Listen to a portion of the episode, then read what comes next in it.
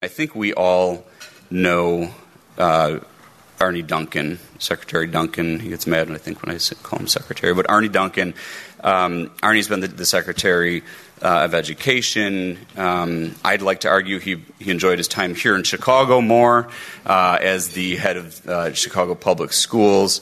And now what he's doing, it seems like he's more fulfilled than he's ever been in his life, working with CRED and the Emerson Collective and so many others.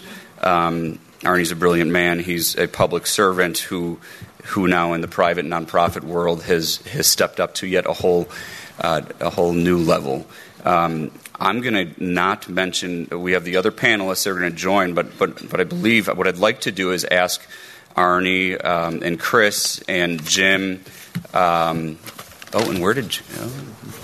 Where's Jalon? Okay, come on. I'm going to ask you all to come up, and then I will ask Arne to actually introduce a couple of special guests, and then each of you. And please, if you have questions, we have a whole host of questions here that have been pre-submitted. Please, if you have questions, we do want to get to some of them. Write them down on your table. There are sheets, and if you just raise your hand up. We'll come and collect them. Amanda's here, and be myself. We'll get them up to the front and get them up to Arne later. So, Arne, I'm going to hand it over to you, and thank you again all for being here at City Club. Thanks so much.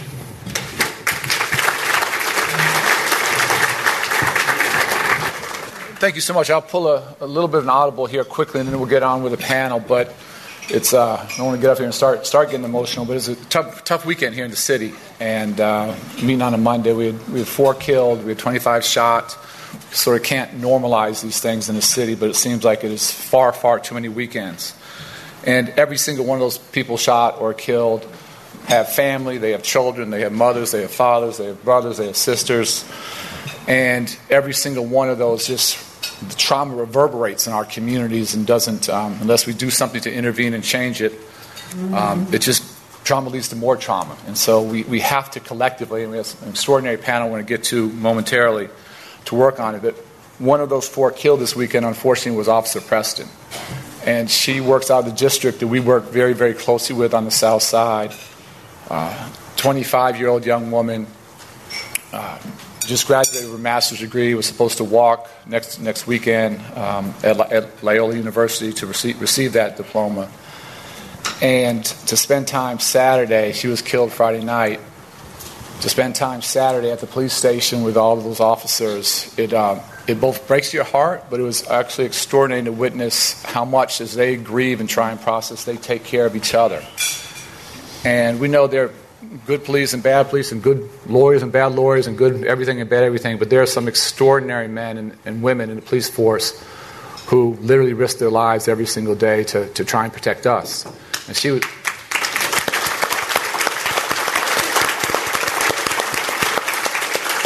Officer Preston was literally just getting off her shift, returning home, and guys approached her. If you listen to the video, she says, "I don't have anything on me," and that unfortunately doesn't stop them. And three folks kill her. It's just sort of as simple as that. But I wanted to bring up just quickly Sergeant Williams, who spoke here with us a couple years ago. For me, she's the model of what a police man and woman should be.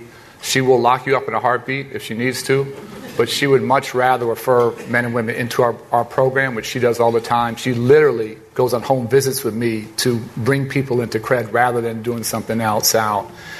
And to see the compassion she had for Officer Preston's partner, who's a young man who's just destroyed now, to see her taking care of him, to listen to her talking to her mother, it's just it's remarkable. It's we live in this very unnatural world where we have to work while we grieve. There's not really time to grieve. So I wanted to bring up Sergeant Williams and Officer Lee, who was very, very close with Officer Preston. These are some of our young finest who are trying to help out.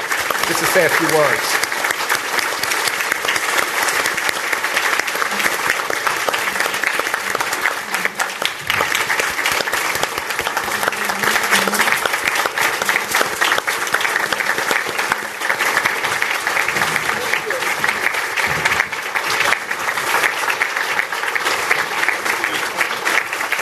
Whatever you want. Thank you.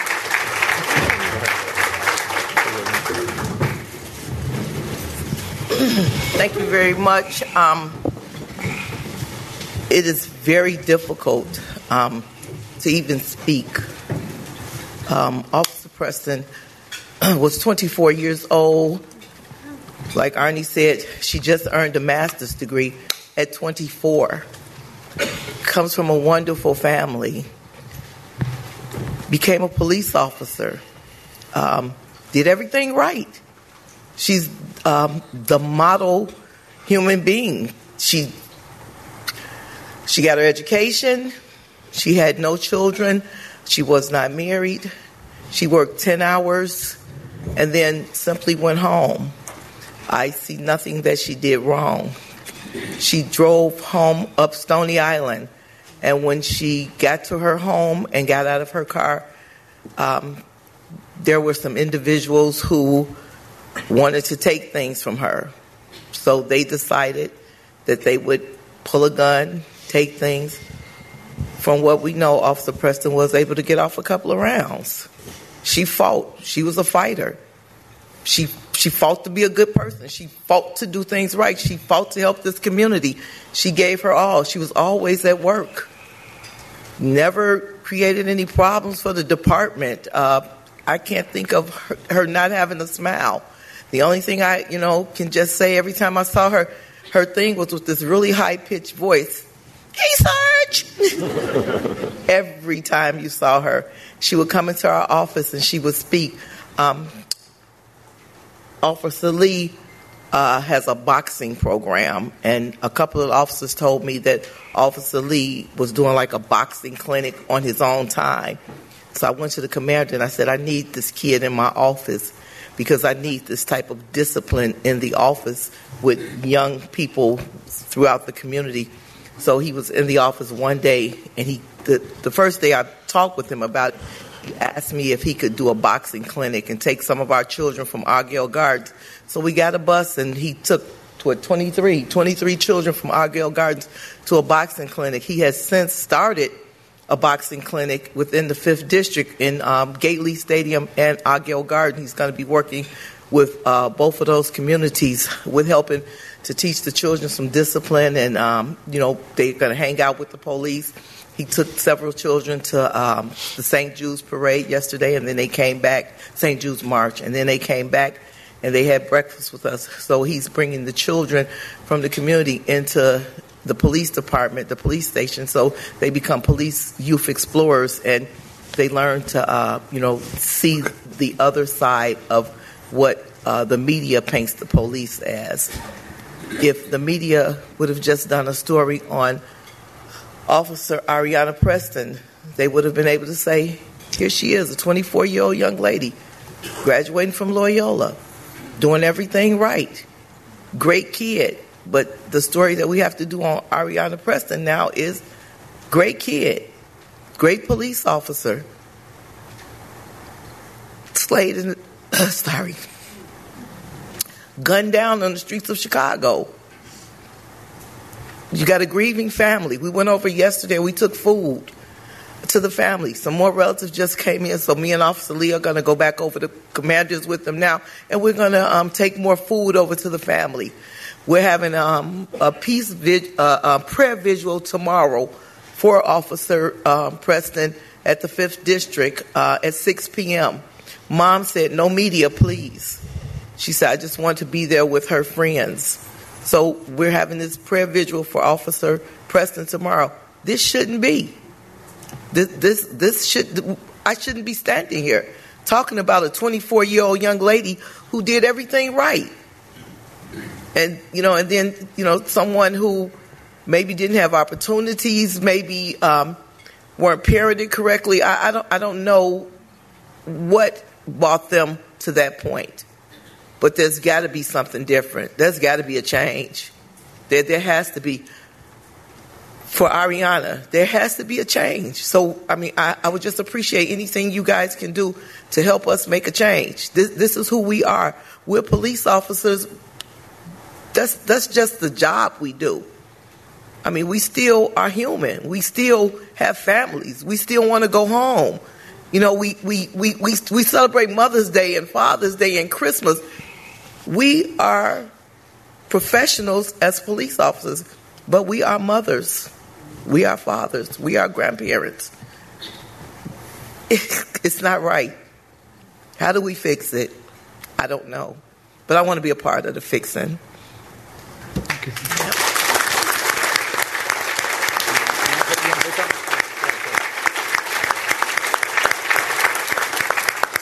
Thank you for that. I'm Officer Lee, 5th District. I actually had the pleasure of working with Preston quite often. I'm not her official partner. But when we used to ride in the car, one thing she would always say, I asked her, like, why did you want to become the police? And she said, this was really not in the plan. She was going to go to law school. But she said, I actually wanted to be in the field to know what, you know, a lot of people are attorneys, but they don't really know what it is to be out there. So when she said that, I was like, wow, you know, she brave to actually put her life on the line and, you know, want to know the ins and outs of it. So, but every day she would just come in, like, really upbeat, really beautiful, you know, spirit was pure, fun, joked a lot. So the shift was never boring, you know, stay laughing, going into these, high tension calls that we go to, you know, you never know what you expect. And just to have somebody that was positive and, you know, kept a smile on the face, it made the job go, you know, made the day go by easier, you know. So I just want to say, thank you for the support. Keep her families in prayers, and, you know, we definitely going to get through this. So, thank you. That's it.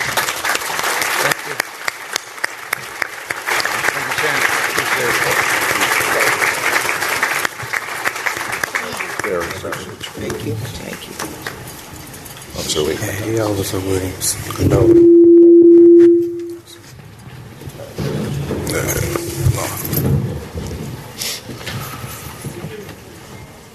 All right. Thank you. Appreciate everyone giving us those couple moments. And we, for better or worse, live in the real world. And this was very, very real world. So for me, it would have been unnatural not to hear from them and give them a moment to state what they're working through and dealing with. So we'll jump into the conversation. We'll just sort of go right down the line, and we'll get into strategies and policies and goals. But for all of us, this work is very personal, but probably for very different reasons. So I just want to start, and Chris, I'll start with you. It's just, you know, why do you do this work? And I'll ask the same question of Jim and then Jalon. Why is this work so important to you? Well, good morning or afternoon, everyone. And thank you for both of you presenting on behalf of, you know, our fallen officer. So on a day-to-day basis, we all hear about the news and we see it. For some of us, it impacts us a little closer than others, but it impacts all of us nonetheless. I have the fortunate privilege of being someone who has a lived experience, a survivor of gun violence, someone who was formerly incarcerated, parents with addictions, and then I've also had the extreme pleasure of working in this field along men and women who are saving lives on a day-to-day basis, often not known or unforgotten. The capes are tucked inside their outreach uniforms. And so I've seen lives being saved. We'll talk a little bit more about the programming that we're supporting through the state. And to be appointed in 2021 by Governor Pritzker to create the Office of Firearm Violence Prevention was an incredible privilege to stand up in office for the first time in the state's history that would address firearm violence. So taking and coupling my lived experience, my career, my professional experience to save lives. And I think most of us in this room, and if not all of us in this room, in our own way, want to see that same goal and objective. So thanks for having us here. Thanks. Same question, Jim? Arne, thanks. And I share Chris's thanks to all of you for being here.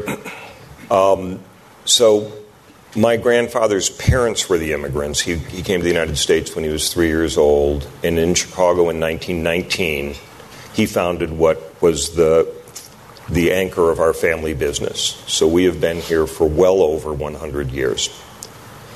And very early on, he was brilliant, but he was also fortunate, and good luck and his own hard work with his brothers. created a great deal of success. I am the third generation, the grandson, and we have lots of kids the next generation down. And we are just so incredibly fortunate to have been part of a country and a city that has enabled that success, that opportunity, the wonderful things that we have enjoyed in our life. But early on, my grandfather and his brothers, followed by my father and his family, and then now us, understand the importance of giving back and understand the importance of a complete ecosystem. It isn't just where you live or just where you work that defines the environment you're in. It's much bigger than that. And having those learnings, having that understanding, and having, frankly, the opportunities we have had has just been a very strong ethos and motivation in my family for over 100 years. Okay, thanks. Jeff? Sure, yeah. Good afternoon, and may you all have peace.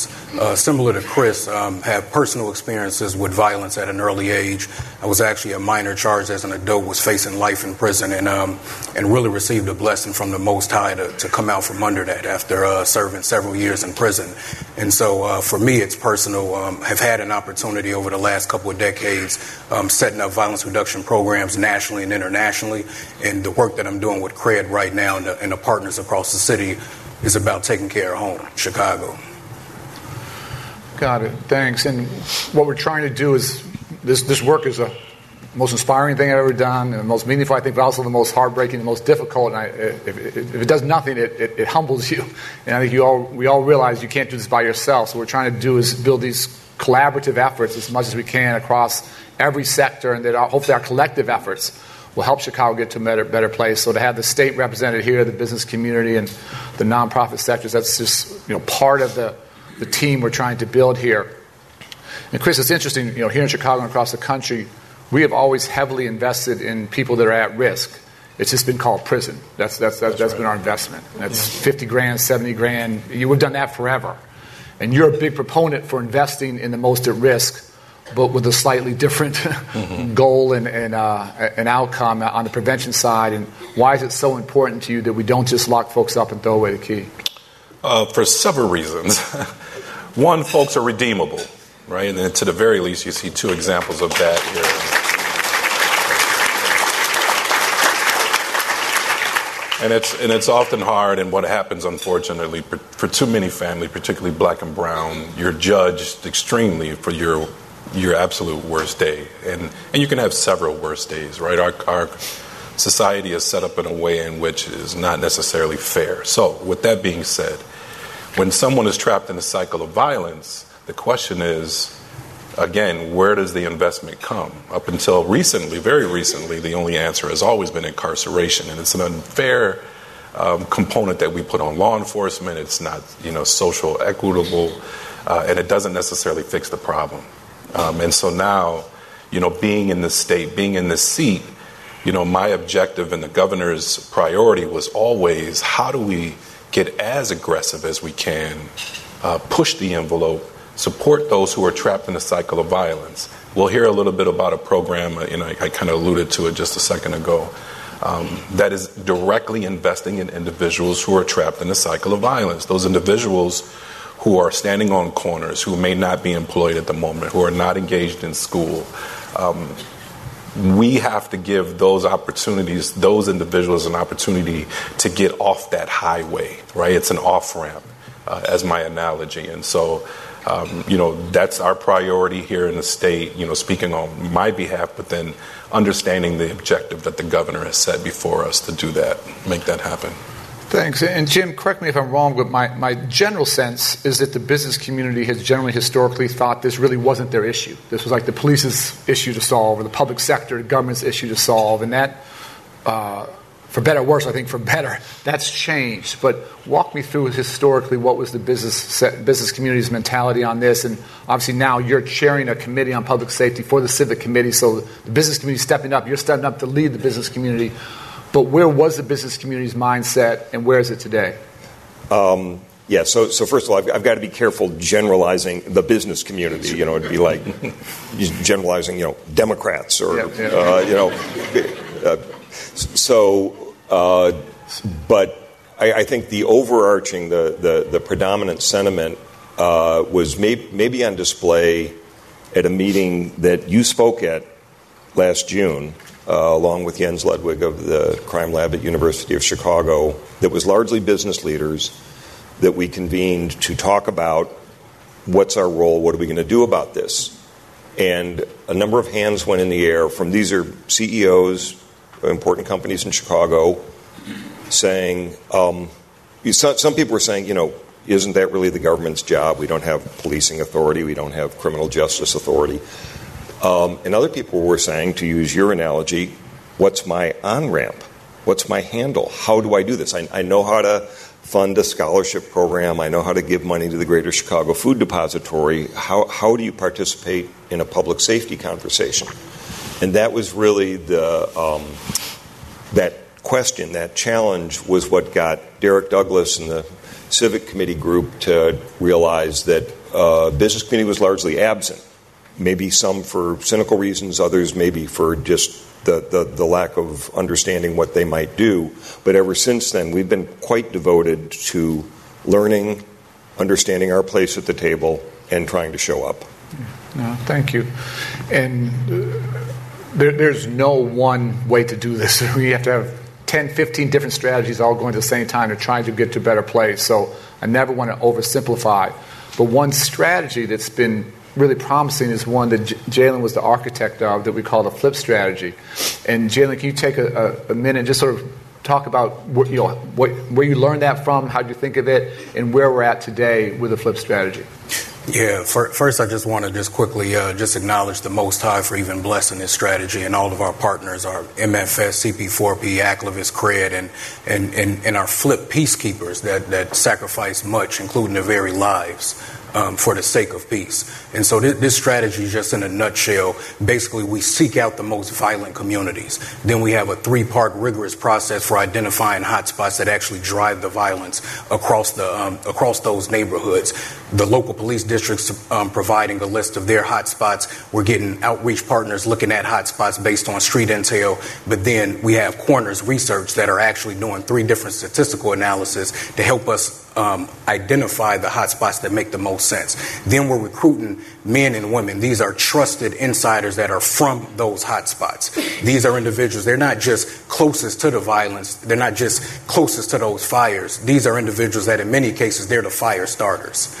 We actually give them a specialized training that empowers them to actually use their credibility, their social networks, their influence to be able to do really just a few core functions. One is establish and maintain non-aggression agreements. So this is a way for us to actually calm the tensions inside the group and group on group across other hotspots where there's rival groups. The second thing, what they're also doing, they're monitoring social media, they're mediating conflicts, and then there's just a real hyper presence across those hotspot areas. So we're talking about they have a presence at community events, they have a presence at vigils, at funerals, any situation where violence can erupt. And just the last thing I'll share, corners from Northwestern, the research based on the most recent midline report, what it showed is a couple of things. One, 88%, that's 90 out of 102 hotspots across the city right now, had zero shooting victimizations.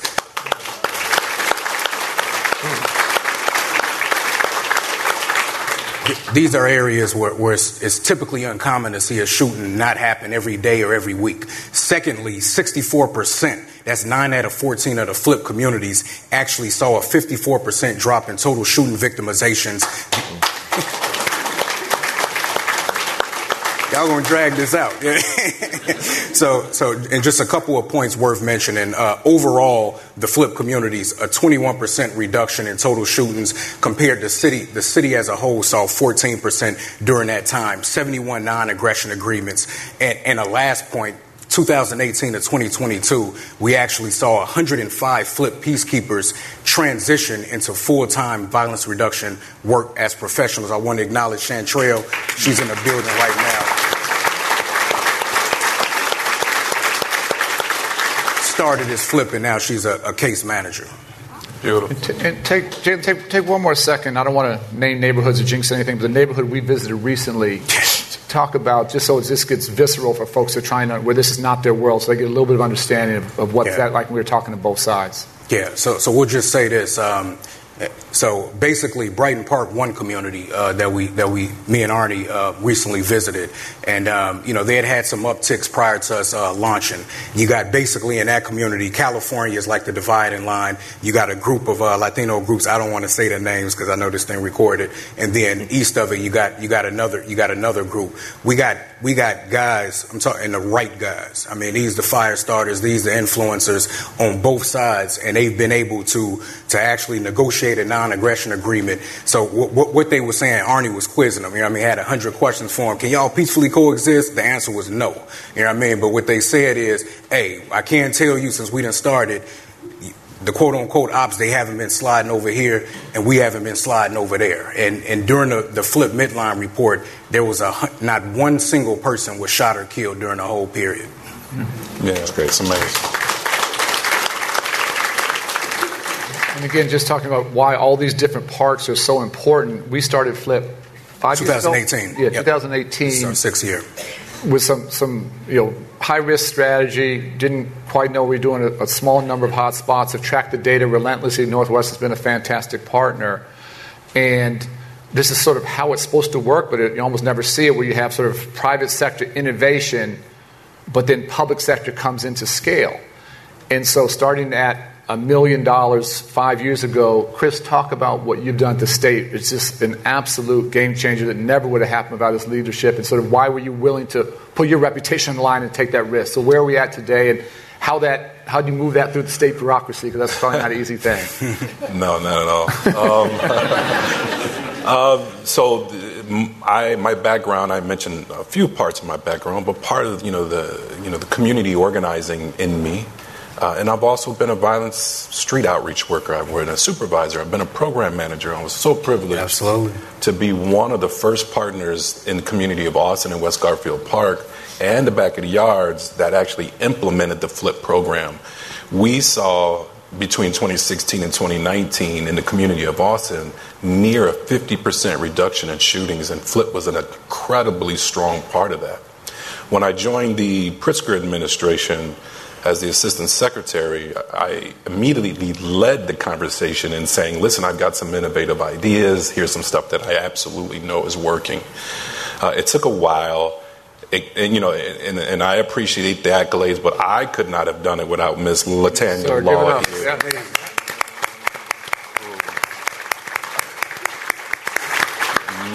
Yeah. Ms. Law is our senior policy advisor from my office, and completely instrumental in making this happen and helped me navigate this bureaucracy, and so we finally got there. And I think right now, if we add it up, we're looking at some other innovative components around the FLIP, but it's more than a $30 million investment we've made into this program, so that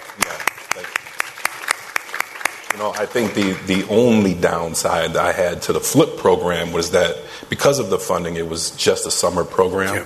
Now with the aid of the state, and now that the state has been courageous enough to say, you know what, we'll put our stamp on something high risk, high reward. We're excited about our city, county partners, joining as well, our philanthropy, our business partners, thinking outside the box when it comes to working with individuals who are trapped in a cycle of violence. Much appreciated, Chris. Yeah, no, for us it's just huge. Again, we started with a small number of hot spots, limited number of workers, sort of 5 months of the year, May to September, and now it's over 100 hot spots year-round. How many folks employed? 511 right now. 500 folks now, yep. Part of the solution. Still 1.5 feet in the street sometimes, but moving the right direction. So it's remarkable to have a government partner, and again, wouldn't have happened without Chris, who, again, the lived experience is so critically important. Jim, so much of, where I see it rightly or wrong is I really see the violence as not so much a crime issue but an economic issue. CRED stands for creating real economic destiny. We have to solve poverty. We have to work on poverty. That's the only way to get there. That's a longer-term thing. We have to stop the bullets from flying now. That's the crisis space we work in. But the neighborhoods we know, South and West Sides, Austin, Englewood, we can name North Lawndale, we know all the neighborhoods that have had sort of decades of disinvestment by the community, and we know the history of red line and segregation, and where you have healthy neighborhoods, you don't have gun violence. And so, longer term, while we work in the crisis space to reduce the violence now, how do we get the business community to think about reinvesting in neighborhoods where they've been, frankly, absent for 2, 3, 4, 5 decades? Full agreement with that analysis, and just to add to it, Arnie. One of the things, as we were going through our listening and our studying, there's a lot of research on this. There are a lot of evidence-based outcomes. There's also a lot of participants. And one of the things we learned very early on as the task force is if someone starts a sentence, the problem is, and fills it in with one word, then they're really being pretty easy on themselves, they're really oversimplifying what the problem is, because people will say guns, schools, economy, healthcare, courts, and the answer is everybody's partially right, but not addressing the issue holistically and over time. So the task force work that is trying to bring the business community into it has some elements of what we want to do that are immediate. And it's immediate things like supporting the violence interruption, supporting the nonprofits that are in the neighborhoods. But then those people need to do something other than not shoot someone else. Absolutely. They need a place to live. They need a job. They need a place to shop. And so that is part of what needs to be built out. And then the neighborhoods themselves need streets and schools and stores and hospitals. And so we are working on a blueprint that we want to help implement in collaboration with the interests represented here and others to have the intervention, the triage at the immediate level, because no point in trying to build a lasting peace if it's still a hot war, but then build from that employment and infrastructure and jobs in the community, and that is very much part of the blueprint continuum that we want to be part of and help advocate. Got it. And we're downtown, and the violence has been for a long time really, really concentrated on the south and west sides. It's still there, but for better or worse, violence has seeped downtown as well, and I don't love that, but I do love that we're sort of all in it together now. It's touching everybody, and Jalon, for folks who live downtown, and many folks here work downtown, you and Seth, Jason and others have spent a bunch of time with the young folks and have a sense of what we need to do differently there, and if you could just give the audience a sort of how we're thinking about the next steps that have to happen. Again, the state's hugely important in setting this up as well. For sure. Thanks, Arne. So I think just for context really quickly, I mean, I see the violence downtown really in 3 different buckets. You have the teen trends, you have opportunistic crimes like your robberies, your carjackings, and then you have high-risk individuals that visit other areas, but they bring their street baggage with them. So oftentimes they may have a target on them in a neighborhood. They go downtown thinking they may be safer. They might get spotted down there, shot or killed, or they get in conflicts, and guess what? They respond to the conflicts the same way they do back in the neighborhood with violence. And so what we're seeing 2019 and 2022, shout out to Seth, shout out to Jason and others, and our other partners, had a chance to deploy some teams kind of under the radar. Responding to different teen trends, civil unrest, especially in 2020, and even some mass shootings. And what we learned, I think the most important realization is that law enforcement plays a vital role there. But you have to have some non-policing community violence intervention approaches down there. Otherwise, we're leaving our youth to be overtaken by violent victimization and arrest. And so what we're looking at as a strategy, and a lot of this was trial and error over time, in partnership with MFS, our CP4P partners, what we're looking at is actually, and here's one important thing. If you look at, there's a lot of body of evidence, a growing body of evidence, Crime Lab, you got Corners doing research, national research on CVI type of strategies. And the main takeaways is that they're good at engaging highest risk and connecting them with services that they need. And then they're good at reducing violent victimization and arrest. So clearly, this type of approach has some value in this space, but it's not the only solution. I think there's two things. There's short and longer term steps that make sense. The longer term is, obviously, we need adequate and sustained investments in our black and brown impacted communities. That's the safer black and brown impacted communities we have, the safer your downtown's going to be.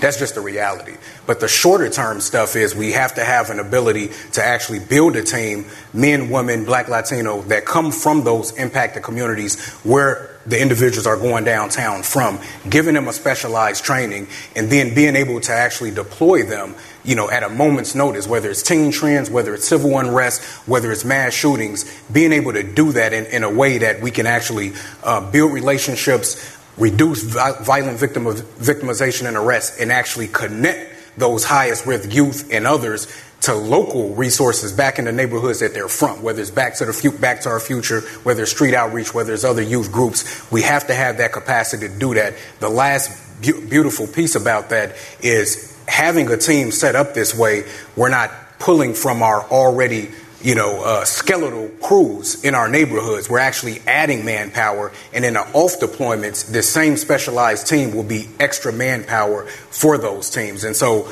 a city like Chicago with a violence problem as large as it is, we actually have to have the capacity to have crisis response that's non-policing crisis response. And this is part of a functioning, robust, healthy public health system.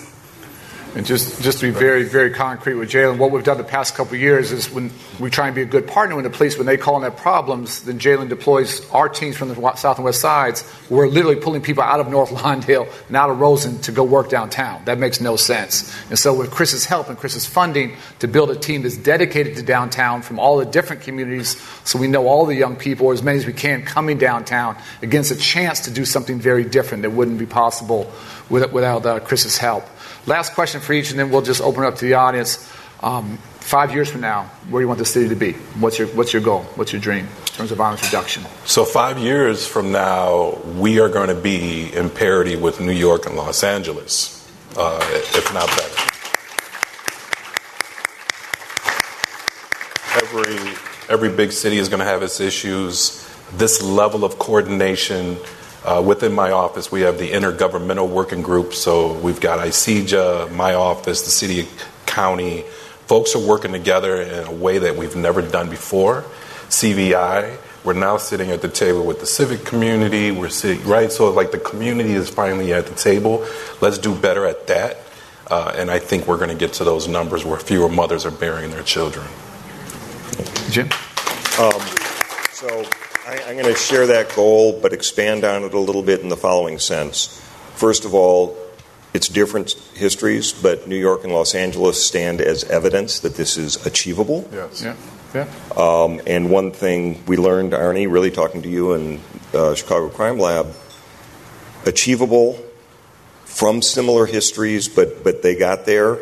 And for us, that would require an 80% reduction in shootings. Yeah. To be at that level, just to scale the magnitude of the problem. That's right.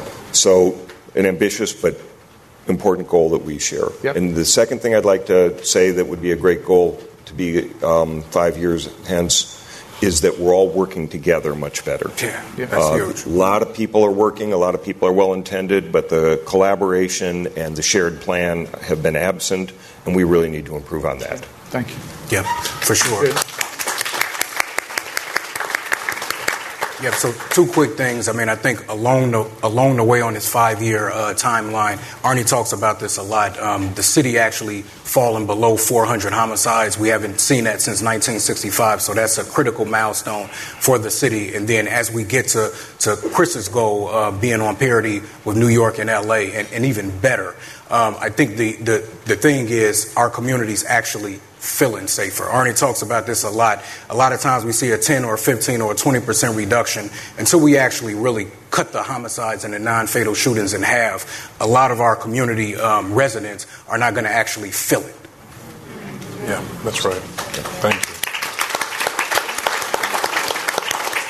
you. Do you have a mic or do you want to call on folks or how do you want to do this? No, we've got a couple pre-submitted. You want to read them? I'll do that for you. And this is a new one here. We'll start with one that was pre-submitted, and I know we're a little bit over. If anyone does need to leave, there's just so much to talk about here, so we won't be offended if you have to sneak out. But hopefully we got time for two more here.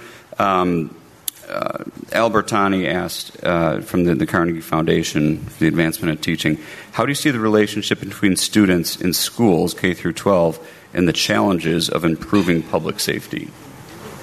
Relationship between students and schools and the challenges of improving public safety. I'll tell you quickly, and we learn by doing, so trying to work very, very closely with CPS, and Jadine Chow, who leads their safety and security efforts, is fantastic. She and Leo Smith from our team have worked really hard to create a Choose to Change program to work with the most at risk.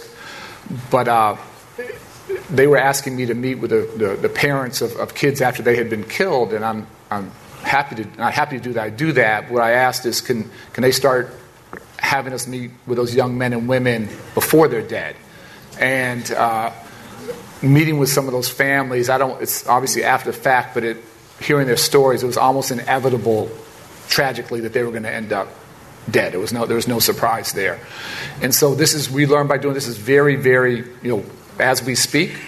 But a young man from the West Side who was super high risk, who's now in our program, young man from the South Side who was terrorizing stuff, and it's weird. We went to his home, and he was so small I thought he was his younger brother, and it's just what guns do. He's 110 pounds. He's soaking wet. He's lucky, but unfortunately he was creating a lot of mayhem. So he's in the program. There's another young man who we candidly flew him to Puerto Rico to be with family because he had a price on his head. And so we're trying to get better at getting to these kids as fast as we can. Great. Paul Colgan, gun safety and gun ownership has been in the news a lot lately from Strategist Consulting. How can we bring together leaders from both sides of the gun issue to focus on practical gun safety and ownership solutions? No, you go. Go ahead. So I actually would be deferring to everybody else up here on the functional answer to that question. It's a vexing problem, and it clearly is quite bad here in the Midwest.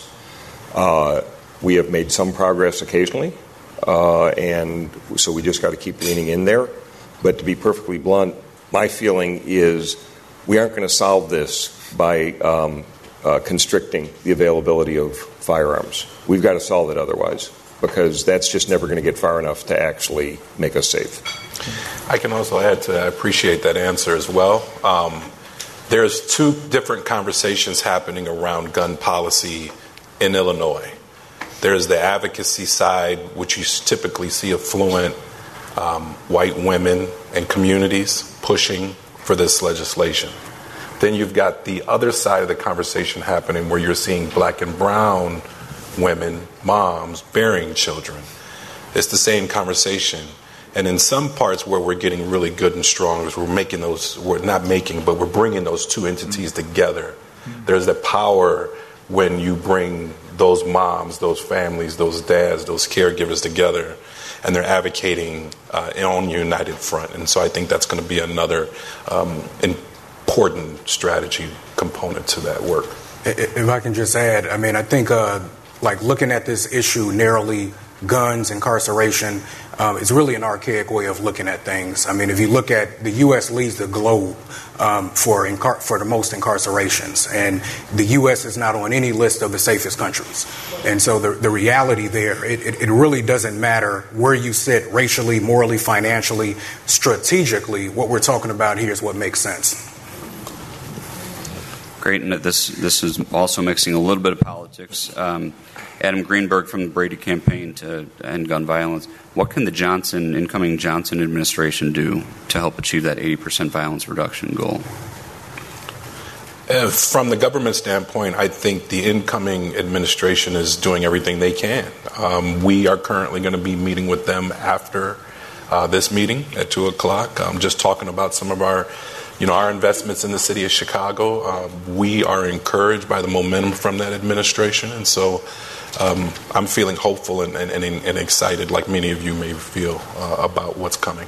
just quickly add that obviously we all want to do everything we can to help the new incoming administration be successful. But we can't just sit back and expect them to solve this. And so we all have to keep working together. We have to be good partners, and they have an important role to play. But by no means can he and his team do this by themselves. So we all got to stay at the table. That's right.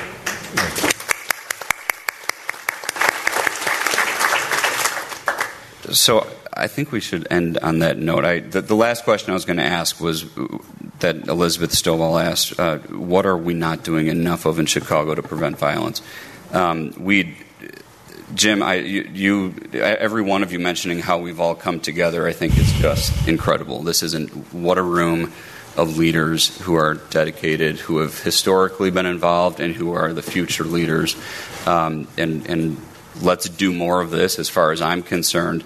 Arne, I'll give you the last word. If there's anything more that you'd like to add to that, thank you all for what you all have done and been doing. And maybe we could leave with a little bit of an action item, right? Because we don't want to leave here, move forward, continue this discussion. Go ahead. I think you've got something. I'm sorry. Can I just quickly, if you don't mind, like all those that's in this space that's actually doing work on the front lines, if we could just have you stand and just acknowledge the work that you all are doing.